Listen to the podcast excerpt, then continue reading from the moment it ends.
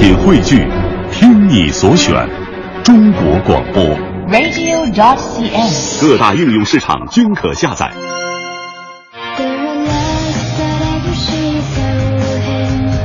好，现在是北京时间七点零二分，欢迎您继续锁定 FM 一零六点六中央人民广播电台文艺之声，收听这时段为您送上的快乐早点到。各位好，我是大明。呃，在这里呢，介绍一下我们主持人啊，我们主持人的工作呢，不仅仅是呃每天说一个小时、两个小时话我们就结束了。其实呢，如果想要做一个好节目，做一个好主持人的话呢，要做好非常充分的前期的准备。比方呢，我是从二零零七年开始做大明脱口秀，从那时候开始坚持每天得写作三个小时以上，有的时候甚至更多。这还不算什么网上查阅相关资料啊、构思策划什么的。呃，这个书啊也马上要出了，希望大家能够支持哈。啊目目的不是说为了宣传我的新书哈、现在大家都知道，这年头你要是对着上网的电脑还能够专心致志工作的话，这都是神人呐。基本上大多数人，包括我，干着干着就跑偏了。无聊的时候呢，你发现这空当接龙啊、扫雷都觉得特别有意思。所以我认真思考了一下，现在我们的这些网络工具到底是方便了我们呢，还是拖了我们的后腿呢？所以这些事情啊，就告诉我们一个非常重要的道理：天将降大任于斯人，必先卸其 QQ，封其微博。删其微信，去其贴吧，收其电脑，夺其手机，摔其 iPad，断其 WiFi，剪其网线，使其百无聊赖，然后静坐、喝茶、思过、锻炼、读书、弹琴、练字、明智、开悟、精进，而后必成大器也。而这些你能做得到吗？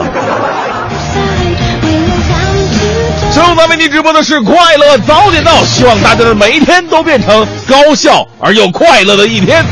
好，全新正能量的一天马上开始，接下来让我们有请黄欢带来今天的头条置顶。头条置顶，头条置顶。十月一号开始，关于餐馆最低消费、乘用车企业能耗等等一批新的法规规章开始施行，信访部门将强化督办责任。市民化新政在出台一个月之后，正加快推进。国家为农民工量身定做的就业创业、劳动权益保障、进城落户、子女教育、房屋租住、社会保障等等方面的政策有望加快落实。昨天，创业板迎来了五周年。创业板上市公司由最初的二十八家发展到了四百家，总市值突破了两万亿元，其中过百亿市值的公司已经过了四十家。郑州皇家一号国际娱乐会所涉黄系列案首批十一名被告受审。养生节目迎来了整顿，科普专家呼吁要持证上岗。天津回应网传 APEC 会议期间车辆将单双号限行，表示将因天气而定。北京市卫生计生委联合北京国检局举办了埃博拉出血热输入性疫情应急处置演练，为了及时、科学、有序地应对可能传入北京的埃博拉出血热疫情，做好应急准备。瑞典政府昨天正式宣布承认巴勒斯坦国家地位。韩沉船救援队时隔一百零二天发现了一具遇难者遗体。快乐早点到，多加点儿料。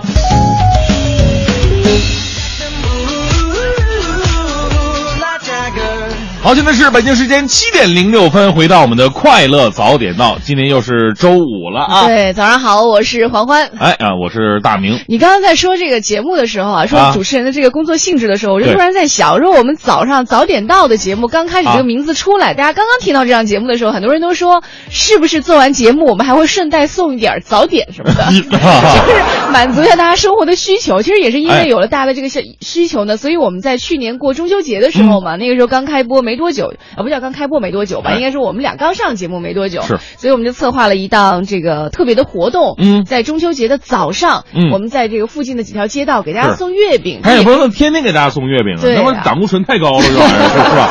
其实呢，我我个人觉得一日三餐非常重要，因为嗯民以食为天嘛。不过三餐当中，你知道最难的是哪一餐吗？不是早餐，也不是晚餐，而是午餐。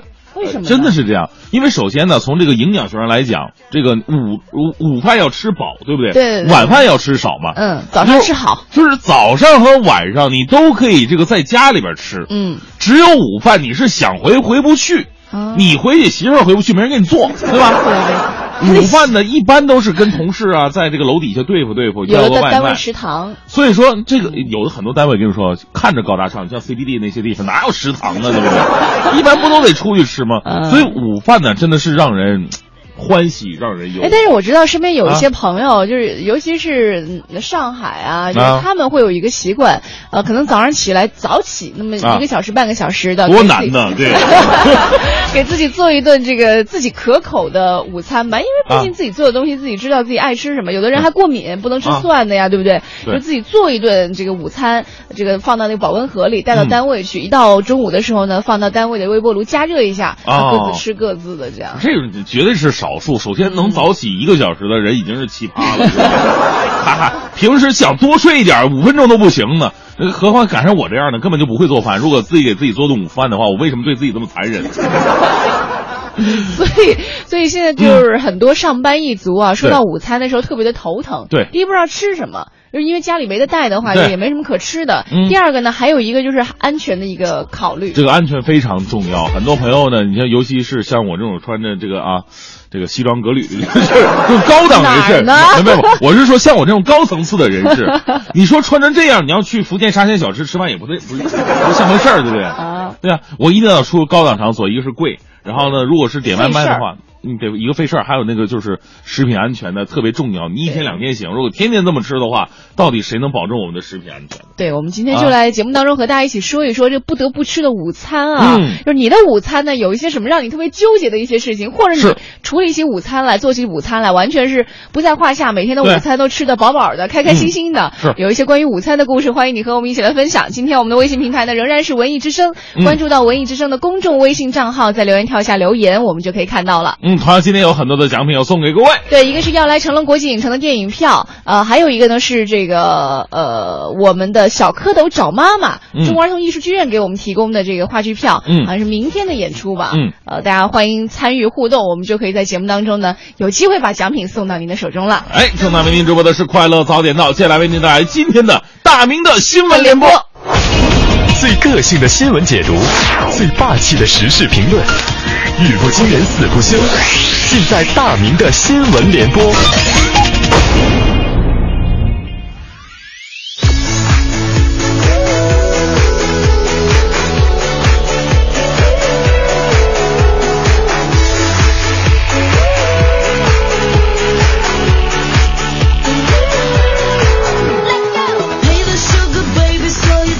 大明的新闻联播第一条，再来关注一个特别坑爹的事儿哈。这个坑爹呢，自从这个李刚啊、双江啊 这些这个事儿层出不穷之后啊，好像已经偃旗息鼓了很久了。不过在今天有这么一条网上的曝光帖，备受各位关注，说的就是一位男子在飞机上呢拒关手机。我们知道上飞机之后呢，在飞机。这个起飞和落地这十五分钟啊，这手机是不能，当然全程都是不能开的。我想起来，尤其是电子设备是前十五分钟后十五分钟，这个是不能开的哈。结果这个男的呢说不行，我我我这看手机呢，手机有用，我就我就不关，怎么着吧？啊，我能影响到你吗？我就不信我这开手机你飞机能掉下来的。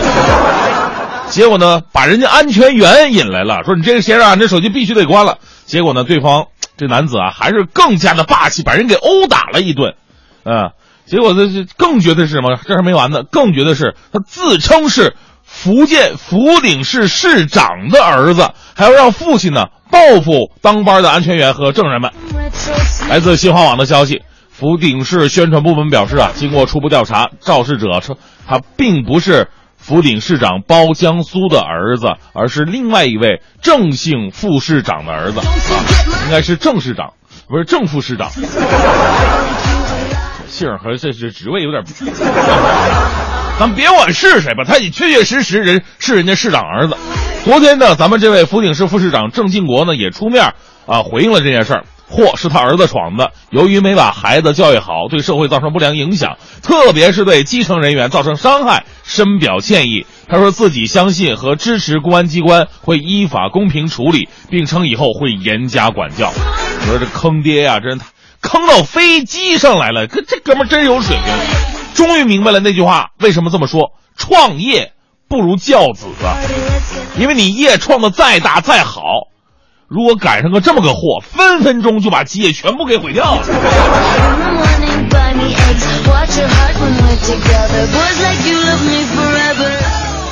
在二十九号下午呢，有一张咸阳中学生穿着日本军服走运动方阵的照片啊，被发到了网上，引发了网友们的一顿集体吐槽啊！啊，你说说现在这些孩子，怎么一点爱国主义都没有呢？没有爱国主义也就算了，你怎么能把这个日本军服拿着当成当衣服来走呢？对，中国新闻网的消息，这事儿啊跟我们想象的还真不太一样。昨天呢，咸阳彩虹学校对此事做出回应。图片当中的这一幕啊，是学校在排练《亮剑》这个节目。日本军服呢是节目当中的服装道具，主角啊是李云龙。因为照片呢没拍全，啊，就拍了日本的军服这个方阵，所以才造成了网友的误会啊。所以呢，反观一下，这又是一场标题党断章取义引发的网络闹剧啊！断章取义，哗众取啊，哗众取宠，我怎么、嗯、扣一块钱啊？扣一块钱。误导舆论这样的记者和媒体，其实呢也值得我们去反思一下。同样作为媒体人，在某些新闻事件上，我们有没有断章取义，或者并不是很了解新闻事件本身就妄加评论呢？其实也是有的。通过这个事情，要反思自己。如果说到断章取义，让我想起了以前我走在，呃，好像是在哪儿来着，在浙江的有一个小镇，啊，这个小镇特别的有情调。当时这个开着车，然后呢，经过一片树林，然后这个阳光透过树林的时候啊，哎呀，这个感觉特别的美妙。顿时我在墙上发现了四个字，叫做“阳光不锈”。哎我突然这个四个字跟这个树林的这阳光就特别的吻合，“阳光不锈”，阳光是不会生锈的。我就觉得太有意境了啊！浙江不会是经常出现一些文化人呐、才子的地方。结果后来我发现后边还有俩字呢，钢厂。啊，阳光不锈钢厂，断章取义，万万不可再取了。再来关注一条来自环球网的消息，韩国首尔呢最近举行了一场非常特别的比赛，叫做放空大赛，其实也叫发呆大赛。这是第一届比赛，参赛者呢必须在三个小时之内保持脑子完全放空的状态。光这个还不行啊，你还得表情如一，不能笑，不能这个有任何的表情动作，而且还找来了一些仪器测你的心率，连你的心率变化都要特别的稳定。啊，这个最终的获胜者呢是一位九岁的小女孩啊。女孩的妈妈说了，说我这女孩特别有天赋啊。我女儿他们老师总说她她上课的时候就开小差，看她的表情都不知道她在想什么。啊，放空发呆大赛，我就想知道这么无聊的比赛到底是谁想出来的？这么重要的事儿怎么不通知我呢？比无聊谁能比过我呀？对不对？这种比赛我跟你说。我我特别强，只要给我一本数学书，我绝对能放空一整天。这虽然正能量呢，来自一位老师和他的夫人。来自新华网的消息，十月二十九号啊，中呃北京中国社科院一个研究生的课堂，一名老教授在上课，而他的妻子就坐在讲台上陪伴他。这个照片被网友发到了网上，然后呢，引发了一片赞赞美之声了。啊，据悉呢，老爷爷是中国社会院呃科学院遗传与发育生物研究所吴乃虎教授。这位老奶奶呢是北京大学生命科学院细胞遗传学系的黄美娟教授，讲的呢是基因工程原理。学生每提前两三个小时啊，都来占座位哈、就是为了这个课。这个吴老师课已经有十多年了，他的夫人呢是一直都陪着，一次不落呀啊！这是一种夫妻的恩爱，也是一种夫唱妇随。我们我们说这个他给传递的学生呢，不仅仅是说他所教授的知识，还有一种不离不弃的爱情神话。这个东西，我相信对学生们的那种教育和言传，一定会起到更好的一个作用。当然有人说了，说那有什么了不起的？我老公每次出去饭局啊，跟朋友吃饭，我也都跟着呀。你那不是跟，那是监视，好？这是不一样的啊，这是不一样的。希望呢，每个人真正知道爱情两个字是怎么样的，就是在年轻的时候会粘在一起，当慢慢发展的时候呢，会给自己彼此保持一个距离，而当年老的时候呢，还不疏远。爱情这个距离感实在是太重要了。像个太阳站着我，热辣辣又赤裸裸，就怕被你戳破。我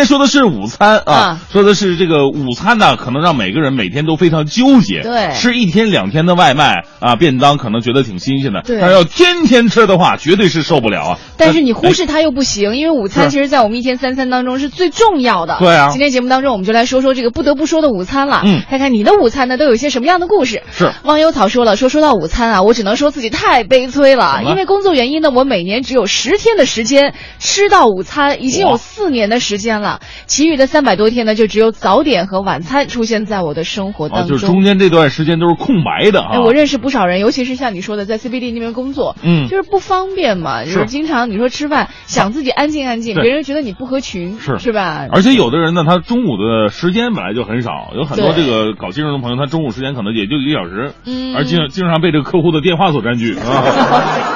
来看一下这个二十呃二十一天后啊，说了。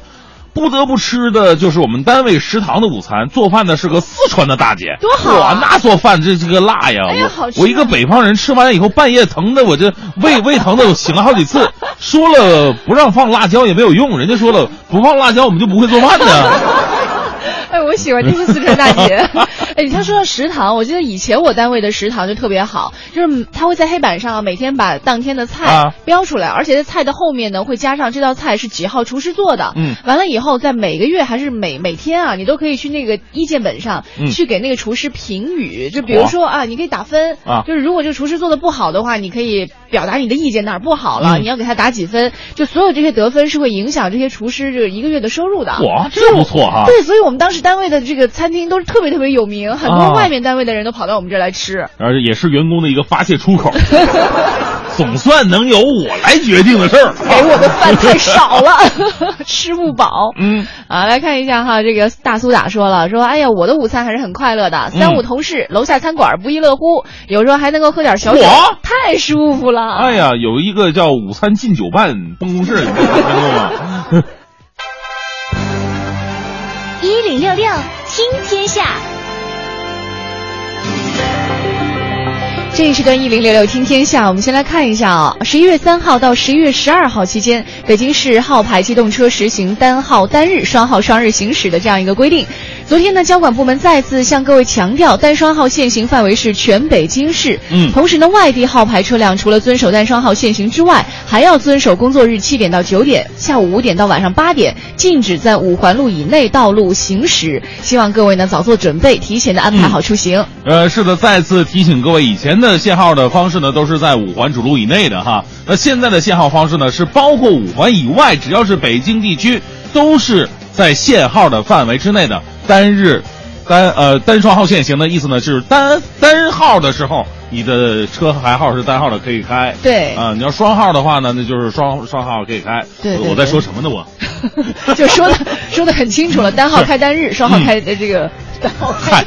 嗨，别别说了，别说了啊！嗯昨天呢，国家卫计委公布了全国医疗卫生服务体系规划纲要。呃，规划纲要拟征稿呢，是拟调整这个医疗卫生资源的布局，实现二零二零年千人口床位数达到六张的一个目标。嗯。呃，规划纲要也提出了，在县级区域依据常住人口数原则上，设置一个县办综合医院和一个县办中医类医院。五十万人以上的县呢，可以适当的增加公立医院的数量。在地市级区域，依住依照这个常住人口数，每一百万到两百万人设置一到两个地市办综合性医院。嗯，北京市知识产权法院呢，有望在十一月上旬挂牌成立。法院将会设立特殊的角色，叫做技术调查官，来辅助法官的工作。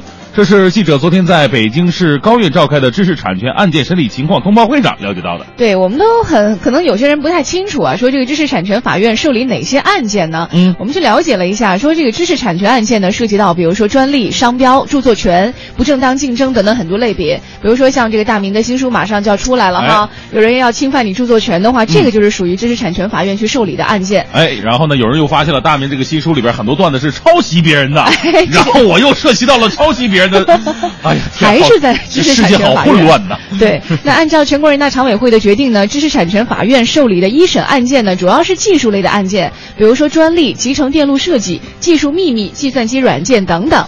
目前规定，涉及到著作权、商标不正当竞争的案件，根据争议标的大小不同，由不同的级别法院来一审。嗯，之前呢，国家新闻出版广电总局在其官网上发布通知，表示将会进一步规范养生保健类电视节目。通知指出啊，养生节目聘请像医学呀、养生和营养方面的专家，必须要具备省级以上卫生行政部门认定的副高以上的专业职称资格。那对科普专家的限定啊，被看视为提高养生节目质量的重要举措。对，很多医学专家都坦白说啊，做一档科学性强强、收视率高的一个养生节目，需要电视台、健康科普专家等多方的努力。嗯，专家职称的限制应该是和持证上岗相结合的，确保节目的科学性和知识性。那、这是其其实另外，我觉得现在有很多的那种医药广告也特别的虚假，你知道吗？嗯就是他一定要打出什么我们这个科研人员谁谁谁，或者什么什么什么教授，光那个教授我就会在两个完全不同的广告当中，我看到他的啊人了，而且名字还是不一样的，你知道吗？这这的确，这就是找的群众演员啊，哦，托儿嘛是吧？啊、那再来看一下，作为羊年春晚总导演的哈文呢，会沿用自己的团队，目前已经启动了部分工作。那记者从央视内部多条渠道确认了哈文团队将指导羊年春晚的消息。呃，央视导演杨来来将会接棒此前春晚总导演大热人选吕一涛，担任羊年央视春晚的执行总导演一职。哎，对于羊年的春晚团队什么时候公开亮相呢？知情人士透露，如果此前没有临时增加亮相发布会的话，最早也要等到十一月中旬的央视广告招标会才能看到他们了。呃，羊年春春节这一天应该是在二月的十八、十九号，对比较晚对对对，所以很多人可能都会觉得说，哎，怎么今年的羊年春晚的这个导演组还没出来？嗯因为我们接下来这个羊年的这个春节呢，相对来说时间比较推迟一论九月嘛，啊啊。，好，我们今天的这个互互动话题啊，不知道各位还记不记得？说到的是这个不得不说的午餐。嗯有关于午餐呢，我们每个人可能，尤其是工作一族啊，都会觉得很纠结，到底我们该怎么样吃？是打包带去吃呢，还是在单位就近解决？如果在单位就近解决的话，有没有一些苦恼？欢迎你通过发送微信的方式和我们互动。我们的微信平台是文艺之声。好，现在是北京时间七点五十六分，回到我们快乐早点到，我是大明。早上好，我是黄欢。今天我们在节目当中说到互动话题是和吃有关啊，啊这个吃是我们中午的午餐，嗯我不得不说的午餐。来看一下微信平台上，这个唐诗就说了，说二位好，对于午饭呢，我和老婆只能在单位里吃，嗯可是晚饭就不一样了。哎呦，我这媳妇儿啊，是个啊不嫌麻烦的主儿，到家多晚都得凉菜热菜都弄了。结果现在好了，我比以前胖了二十好几斤，好几十斤呢这，是一种幸福啊，哎有点对吧嘚瑟。你说有的人胖不啊，是因为工作压力大，这个过劳肥；有的人呢，真的是被媳妇儿喂肥的。前两天说了，这个夫妻吵架，人也会容易发胖。真的吗？对呀、夫妻吵架的话，会导致人人身体会发胖啊。人内分泌紊乱之类的。对呀、有所以说有人发胖的是由于家庭不和发胖的。所以你这种发胖，已经是世界上最幸福的一种，你还想怎么样啊？反正都得胖了，还不如选开心一些的胖。呃啊，庄严佛净土说了，午餐这事儿我得说说，我是学佛吃素的。哦上班的午餐呢就比较麻烦了，因为单位周边它没有素食餐厅啊，我天天犯愁啊。哦，自己带呗。还是起不了床这件事儿是吧？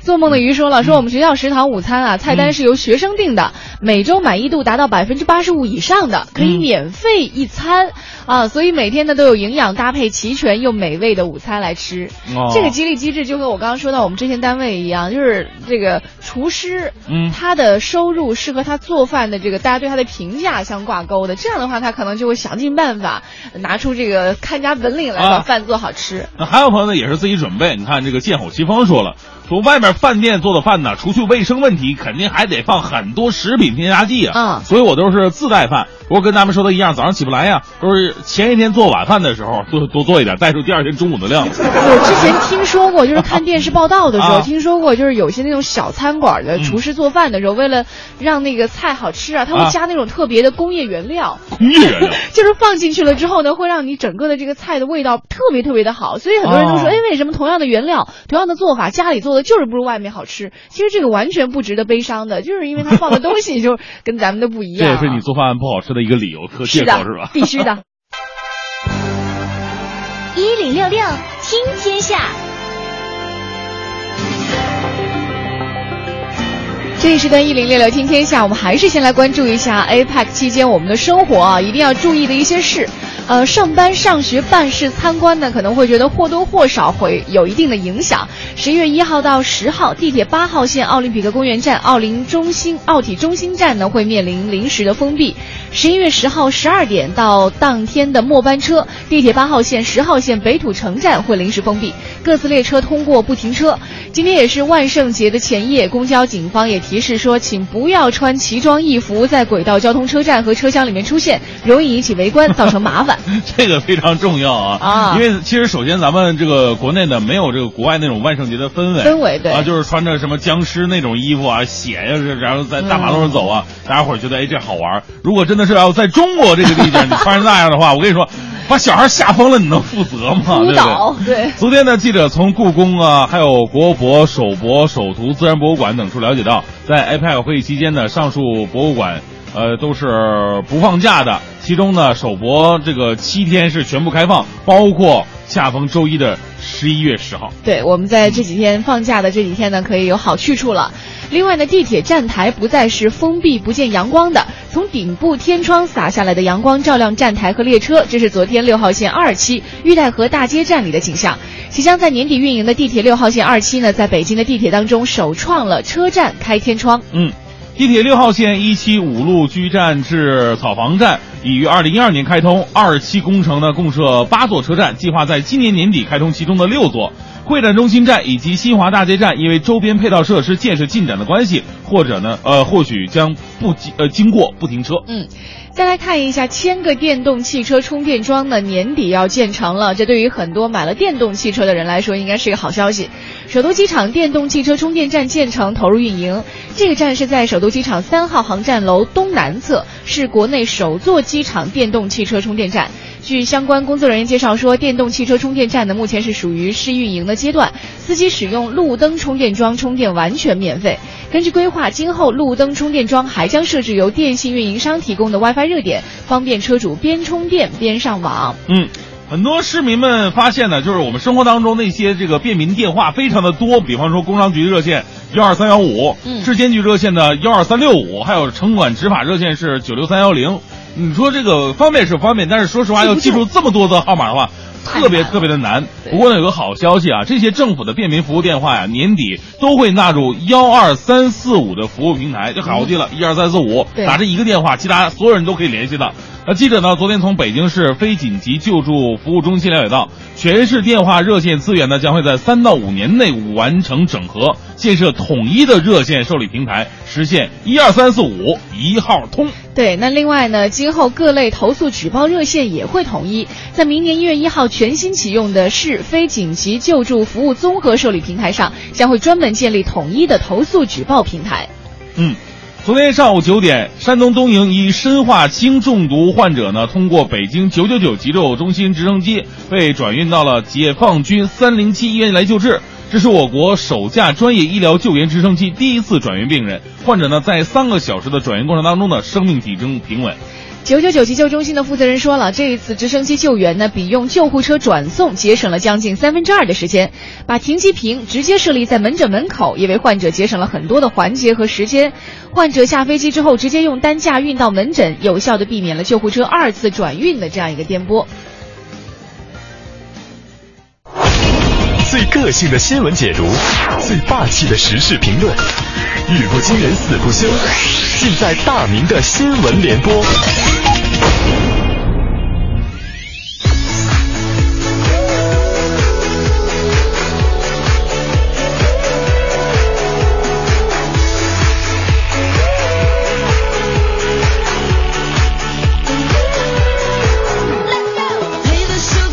好，现在是北京时间八点零九分，回到我们的快乐早点到，接下来继续大明的新闻联播。这一时段呢，先来关注这么一条新闻吧。二十九号有一则杭州市城管委一年花八千万买垃圾袋儿的这么一个新闻呢，引发了网络的热议。杭州日报的消息，见到相关新闻之后呢，杭州市城管委迅速部署开展有关资金数据的核查工作。经过核查呀，这钱到底是怎么回事呢？二零一三年度，杭州市共下达垃圾分类资金计划八千二百六十六点一一万元，市财政呢承担了四千五百四十六点三五万元。二零一三年度市区两级购置垃圾袋实际使用的资金是两千八百五十八点九三万元。那杭州市城管委还表示了，八千多万呢是总的垃圾分类的项目资金，不是全部都用来购买垃圾袋了。其中呢，这个垃圾袋是政府采购时啊定量，而且是免费发放给杭州市民使用的，从而提高啊市民垃圾分类的自觉性和正确率。所以这个新闻刚出来的时候是吓死我了，我觉得这么大一个城市，而且这个杭州呢一直在这个城市绿化呀，包括城市规划方面一直走在全国前列的，它不能干出这么这么一件事儿来啊！因为你八千万，你想想，八千万如果都买塑料袋，什么概念？三亿多个呀，铺起地面，那面积应该是三百三百万平方三百平方公里啊，连起来绕地球八十三圈啊，这样。真要这样的话，杭州的清洁工们恐怕得都得累死在工作的一线上啊。那城管委的回应呢，还是令人称赞的。只要是纳税人的钱，咱们都有权利知道它最终去向是哪里，是干什么用的。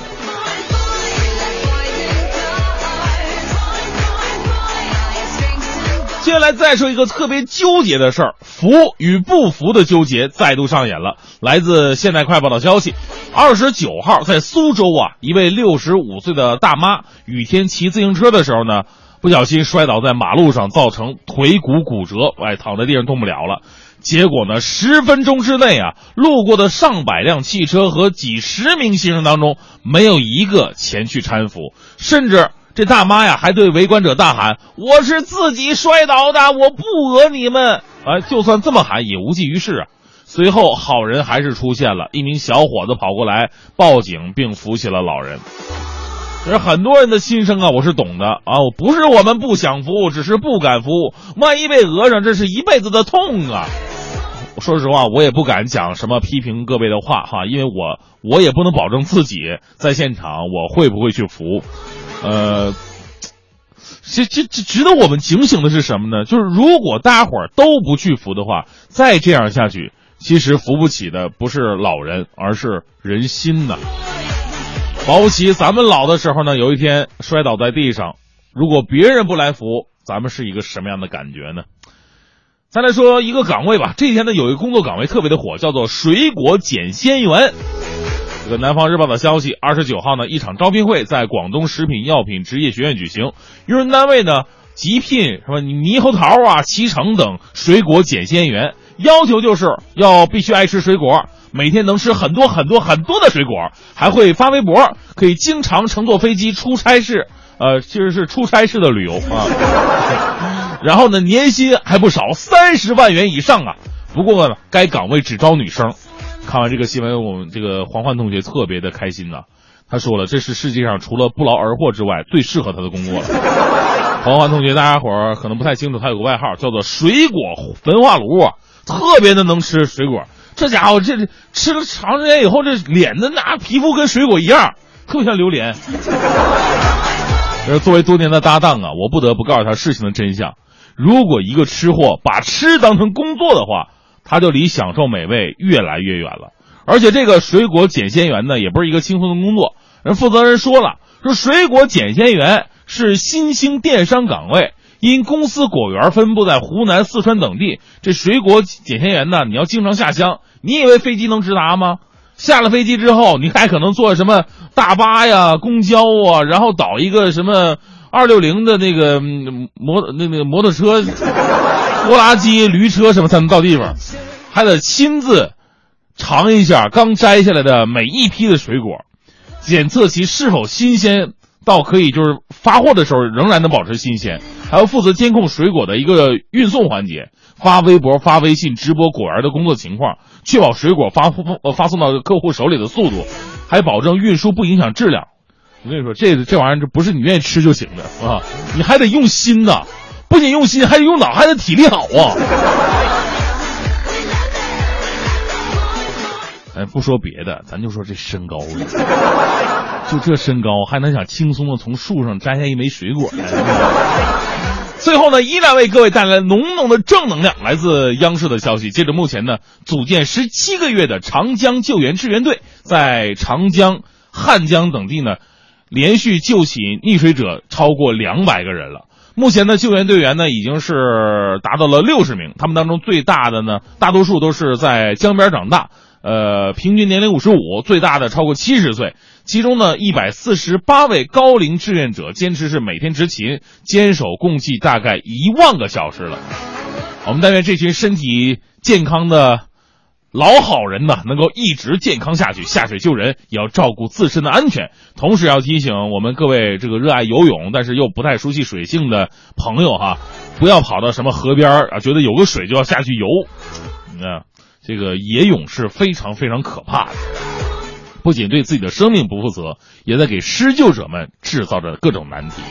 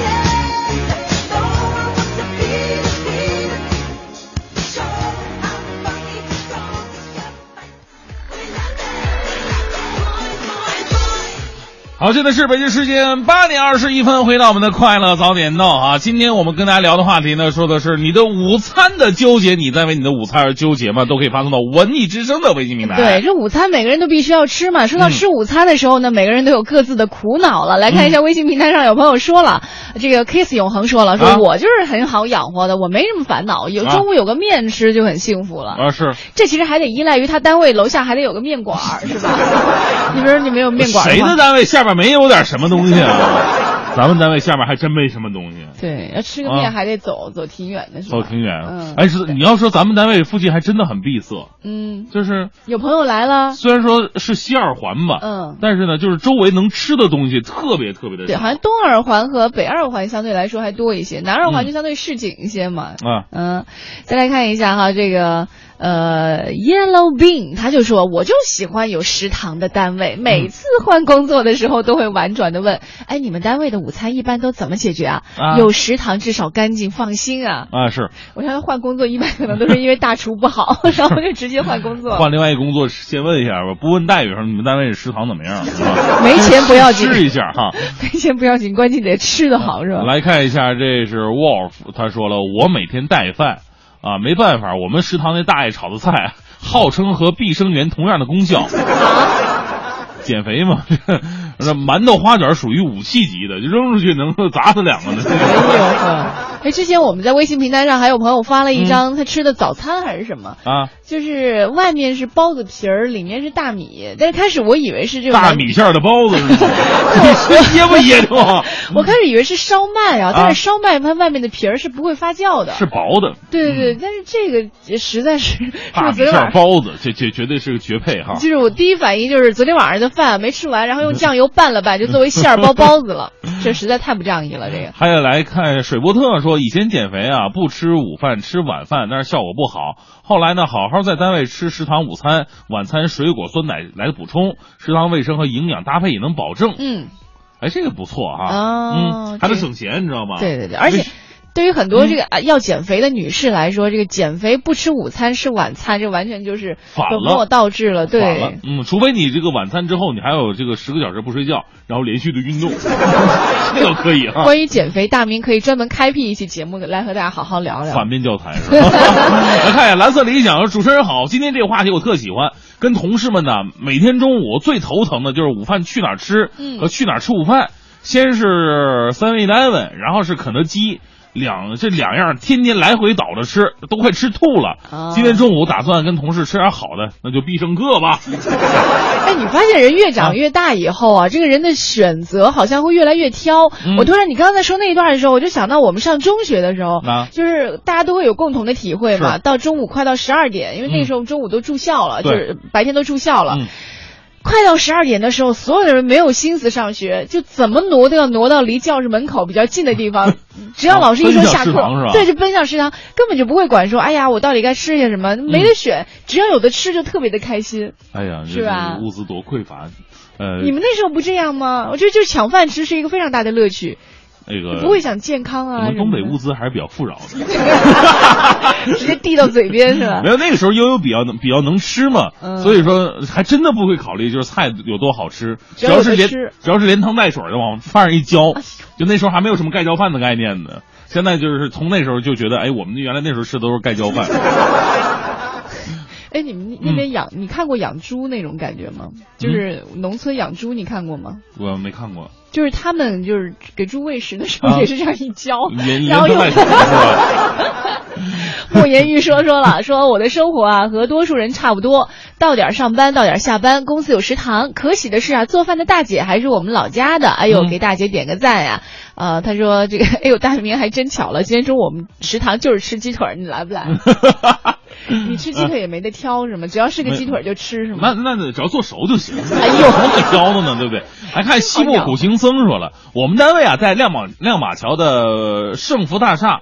那一呢，总觉得男人带饭吧，他不好意思。哦，那第二呢，吃饭呢，仅有两三四个饭馆是来回的吃，其他都没法选择。嗯，其他餐馆吃随便吃吃都要花很多钱了，所以呢，午午餐呢真的是愁煞我也呀。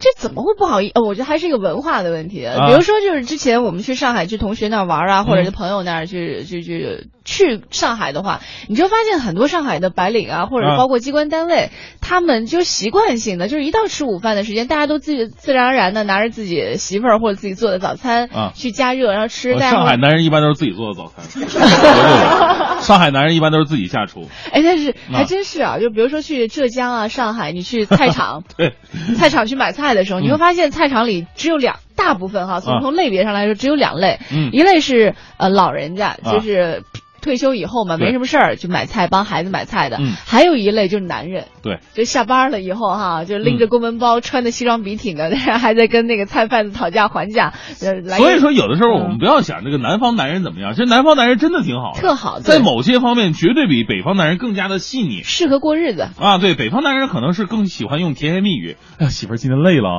哎，我给你捶捶背，一会儿把碗刷了，谢谢啊。南方男人真的是身体力行，不要动啊，我就连说都不用说，直直接去洗了，是吧？来看一下玻璃碎心说了，说我们天天吃饭啊，就跟打仗似的啊，吃饭时间还没有打饭的时间长，给的还少，狼吞虎咽吃完了，结果就跟没吃一样。回头想想，我都怀疑自己到底吃没吃啊，那么累哇，就跟那猪八猪八戒吃人参果一样。嗯嗯，你这么说听众好吗？啊，对不起，打个比方，打个比方，啊，还是猪八戒吃人参果。呃，来看一下，这是。呃，荷叶说了，说不得不说的午餐呢，食堂的饭菜是几十年如一日。刚开始吃的时候感觉还可以，后来才发现大家伙儿吃吃习惯了那种大油炒的菜，嗯啊、酱油汤做的鱼，反差特别大的这个西红柿鸡蛋，最奇葩的就是辣白菜水果拼盘儿，啊，这是什么东西啊？这混搭混搭嗯搭到一定地步了，这个啊，嗯。呃，我们刚刚还特别在上节目之前找了一些资料啊，嗯就关于这个呃白领午餐怎么样解决，有还真的有一些建议。嗯就如果你真的是对于吃饭很多烦恼的话呢，比如说其中有一个建议就是选择手工制作的饭店来用餐，这个是很多人都忽视到的哈。嗯比如说，呃，可能平时我们去一些做北京菜的其实挺油的哈，哎就是很多菜馆儿它它标明了地方特色的菜馆儿，对，但是其实呢。很多时候就是太油腻了，尤啊其有些油炸的呀，还有一些民族特色的菜，就很不适合我们作为日常菜来吃。嗯所以从这个意义上来说，就趁着新鲜，当把当天的原料做成的菜肴卖出的店呢，相对会比较使人放心一些。它可能不一定是什么特别高档的酒店啊，或者这个饭馆，但是它要以手工制作为口号，善于烹饪的话，其实大家可以去尝试一下。哎嗯，这是我们给大家关于吃午餐的一些建议。嗯呃，如果你关于吃午餐有些什么自己的独到的秘方啊，或者什么小窍门儿，也可以在节目当中给大家建议。我们的微信平台是文艺之声，关注到公众账号文艺之声，在留言框下留言，我们就可以看到了。一零六六听天下。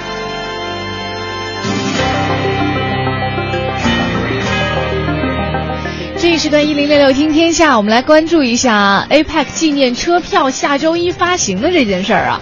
北京市公交集团介绍说呢，从十一月三号首班车开始，APEC 会议纪念车票将在有人售票线路同步发售。纪念车票呢，每张票是一块钱。嗯，纪念车票与日常的公交车的普通购票方式是一样的。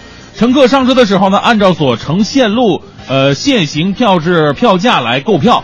当日的当次的车程是有效的。呃，需要提醒的是呢，市民如果想获得纪念车票，必须得放弃刷卡，啊、要花现金来买票了。嗯车票数量是有限的，售完为止。生活当中有很多这样的人啊，喜欢去收集一些，比如说呃纪念票啊，或者说我我们一块儿去旅行去到的这个旅游景点的一些门票，嗯就每次把它就像集邮一样，用啊册子给它收好。对就每每翻看的时候，比翻照片还有意义，因为这个背后其实有很多的故事在里面。嗯啊，但是、啊 不要留下太多的你又来了，你这你这故事太多，你不行。，对，万一被呃下一个女朋友看到，哎，你以前去过这么多地方，是自己去的吗？你这个女朋友的还没分，你就说下个女朋友，你有没有想过明天怎么过？自己去的 为什么两张票呢？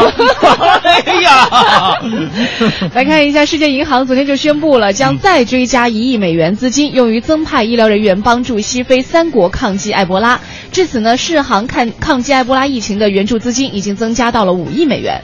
世卫组织二十五号发布埃博拉疫情报告说，几内亚、利比里亚、塞拉利昂、美国、西班牙、马里以及已经结束疫情的尼日利亚与塞内加尔累计出现了埃博拉确诊，疑似和可能感染病例一共是一万零一百四十一例，其中有四千九百二十二人已经死亡。嗯，对，之前我们在节目当中也说到过，在呃今年中秋节的时候，韩国特意为了中国游客呢，本来是放三天假的，对他们改成只放一天还是两天，希望能够用这种方式来拉动中国游客。那现在呢，事实已经证明，中国的确是拉动了韩国旅游收入。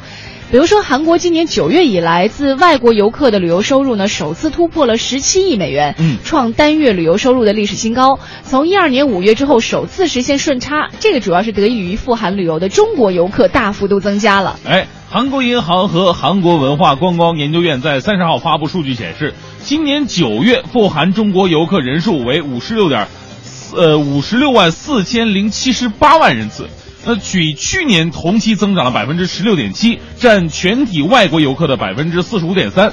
那今年十月国庆假期期间呢，富含中国游客已经达到了十六万多人次，比去年同期增长了百分之三十八。嗯我觉得这个跟应该是跟韩剧目前在国内大行其道有着不可分割的一个关系啊。对，大家都去找欧巴去了，是吧？嗯，甚至很多的朋友还要去看一下那个金秀贤呐、啊和那个全智贤他俩拍摄的电影这个《来自新闻里》取景地，还有那些别墅，觉得在里边感受一下。不是还有中国富婆要买下那个别墅吗？要跟这个都敏俊做邻居吗？所以就是啊你看，去到韩国很多都是女性啊，都说女人天生爱做梦。就女人不管是她十几岁也好，还是到嗯八十几岁也好，其实她对于爱情、对于美好生活的向往是永远不会停止。相对来说，这男性就比较的现实了，对吧？啊是他很容易把女性从梦幻当中拉下来。对，我们男人一般都非常专一，跟女性不太一样。啊永远。对啊，永远喜欢年轻漂亮身材好。我们再来看另外一件事儿哈，是据英国《每日邮报》的一个报道，近段时间呢，一本呃日本一只猫咪啊，在池塘边抓鱼的时候，竟然被一条大梭子鱼反咬下水，到现在也生死不明，所以真是应了那个电影的名字《好奇害死猫》。呃，据了解呢，事发的时候，这只猫咪站在池塘边上，好奇的看着池塘里的小鱼是游来游去。这个猫咪我反正我不知道它是不是想吃鱼哈，但是因为我我养过嘛，我知道猫应该是没有那种习惯把鱼从那里边捞出来就吃的一个习惯。对但是它喜欢撩着它，它喜欢那种动的动的东西吧，它就喜欢拿爪子去捞人家。对对对。结果呢，它一步步靠近池塘边缘，试探着用爪子去抓池塘里边的鲤鱼的时候呢，呃，这连鼻子尖儿都快碰到水面的时候，这时候一条大梭子鱼就突然跳起来，用嘴啊把它拽到水里边去了，速度之快让他反应不及啊！一旁录像的妇女都吓得直尖叫。嗯，就是很多时候，呃，男人喜欢养猫，就觉得猫像一种很优雅的女性啊，就是我就很怕啊猫不是，我们不是那么想的啊，不是那样，根本不是那么想的。优雅嘛，觉得猫没没没有，因为养狗你得陪它，你得出去遛它；啊养猫你不用管它。它自己，你往那一放，它跟个移动盆栽是一个道理。它想动就动，不动就不动，是吧？对对对，你把嗯这猫粮往地里一扔，它自己去去去吃。但是刚刚你描述啊到猫的一种特性的时候，我特别的赞成，就是猫特别喜欢，就是放那儿，它就喜欢去动它。比如说关于毛线球啊、小动物，它都喜欢去动它。手比较欠，对对对，这个让人非常讨厌。所以好奇害死猫嘛。对，所以喜欢猫的人还是非常的喜欢啊，就是因为它的这个特质吧。再来看一下，伴随着震耳的音乐，有一群六到十二岁的孩子在夜店的舞池扭动身体进行的舞蹈。这种场景呢，可能有一般的父母想一想就会觉得皱眉头，这什么情况啊？孩子那么小，但是这个却正在纽约、柏林和首尔等等大城市时尚圈开始兴起的一种儿童夜店。嗯那组织者认为说，偶尔参加这样的活动能够刺激孩子的感官，帮助他们发展创造力，启发他们追求艺术。哎，据报道呢，派对的组织者啊是一对夫妇，因为在夜店为儿子举办了一场庆生派对，受到朋友们的欢迎，进而呢，这个受启发组织这种商业的儿童夜店。目前呢，他们每个月为孩子们举办一场专场活动，他们认为需要让孩子们脱离电视和 iPad 的这些电子产品，到炫酷的地方啊，真正的感受一下，这样能刺激孩子的感官，帮助他们发展创造力，启发他们的追求艺术的这种情绪。但是也有父母批评啊，说在儿童当中推广成人文化并不合适。嗯所以我我个人认为，当然这夜店放什么歌也非常重要，当然也不可能找一帮小孩夜店里边放那个 no no no no no，这这这这不这不太好。你可以放点就是就是把让我们荡起双脚是吧？哎，可以啊，do stars do stars，让我们荡起双脚，Come on，let's let's go，yeah，摇摇摇起来，让这玩意儿推开薄荷了，do stars do stars。这音乐性就没有了，因为我还是觉得多大事儿，多大孩子办多大事儿吧。就是你在六岁的时候，你就干六岁该干的事儿，玩泥巴也好，是吧？玩过家家也好，就是这这都是很很快乐的事情。我六岁的时候早就玩这些游戏。那你玩什么呀？就开始动词大词了，是吧？好，这里是由异国生鲜独家冠名播出的《快乐早点到》。今天我们说这个互动话题呢和早点无关啊，说到的是我们每个人都要经历的午餐。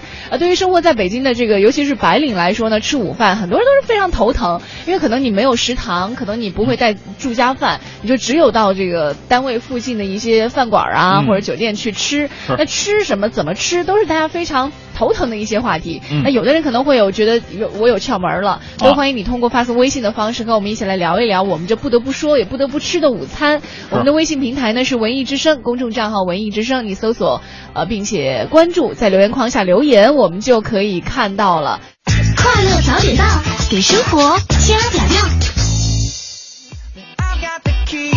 好了，给生活加点料。这里是由一果生鲜独家冠名播出的《快乐早点到》。哎啊，我们今天互动话题说到的是午餐啊，给我们的午餐来加点料，看看有没有朋友来支招的哈。啊，来看一下这个何旭磊说了，男朋友啊今年出国留学，啊留我一个人在北京。哎呦，哎呀，大明又要照顾你啦。哎呀，这太了解我有什么好处啊？对不对？呃让我深深的体会到一个人吃着午饭的痛苦啊！哎呀看着餐馆里大家伙都是两两三三的一起吃饭，我都没心情进去。嗯即使决定在饭馆里边吃一顿吧，想着吃的菜有好多种，呃，可是自己连吃完一盘菜都难呐，哎特别痛苦。哎呀，这女孩特别需要有一个能吃的 陪你的。其实我也特别寂寞，你知道吗？我是我在上上周完成了人生历史上第一次厚着脸皮去火锅店一个人吃火锅这个，我我真的接受不了一个人有一那种一人一口锅那种吗？我受不了，我必须得大锅九九宫格那种。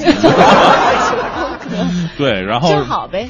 对啊，然后那个服务员问我，我还得说 啊啊两个人两个人，然后那人怎么一直不来是吧？对，然后那个每每吃十分钟的时候都打电话，哎，到哪儿了？给我装打电话。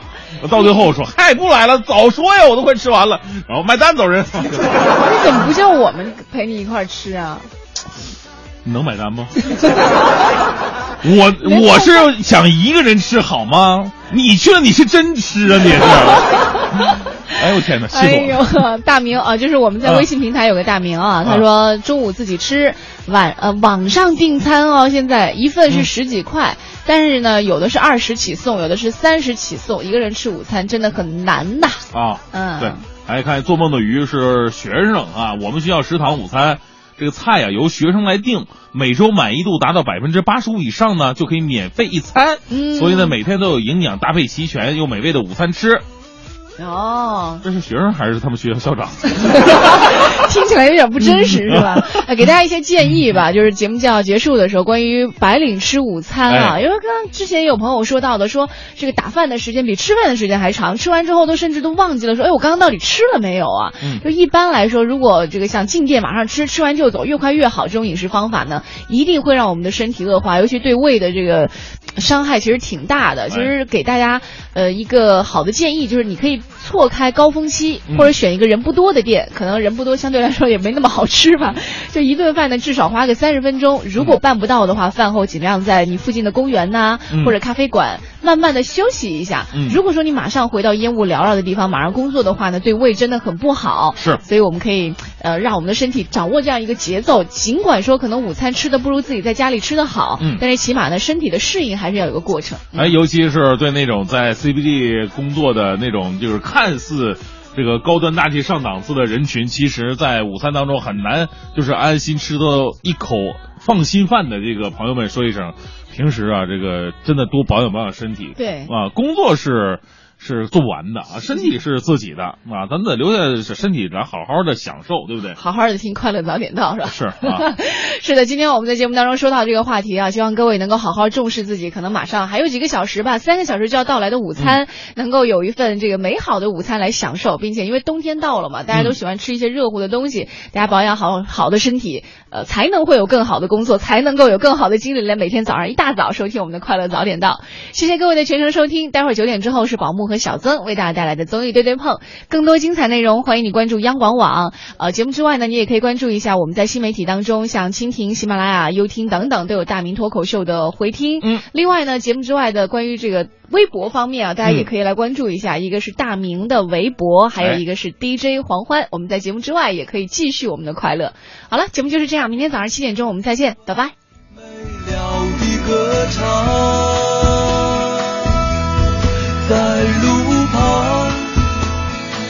朵鲜花正在开放，在路旁，鸟儿展开它的翅膀，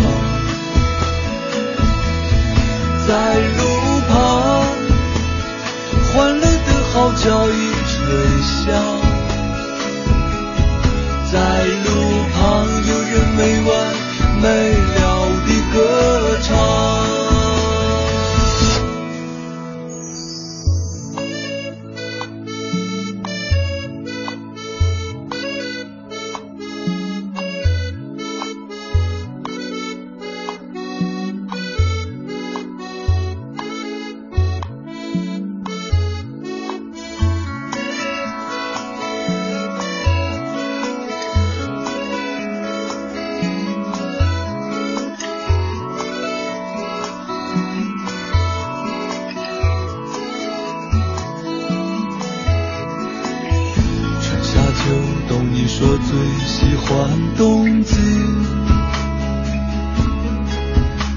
着雪花的夜里，你和他相遇。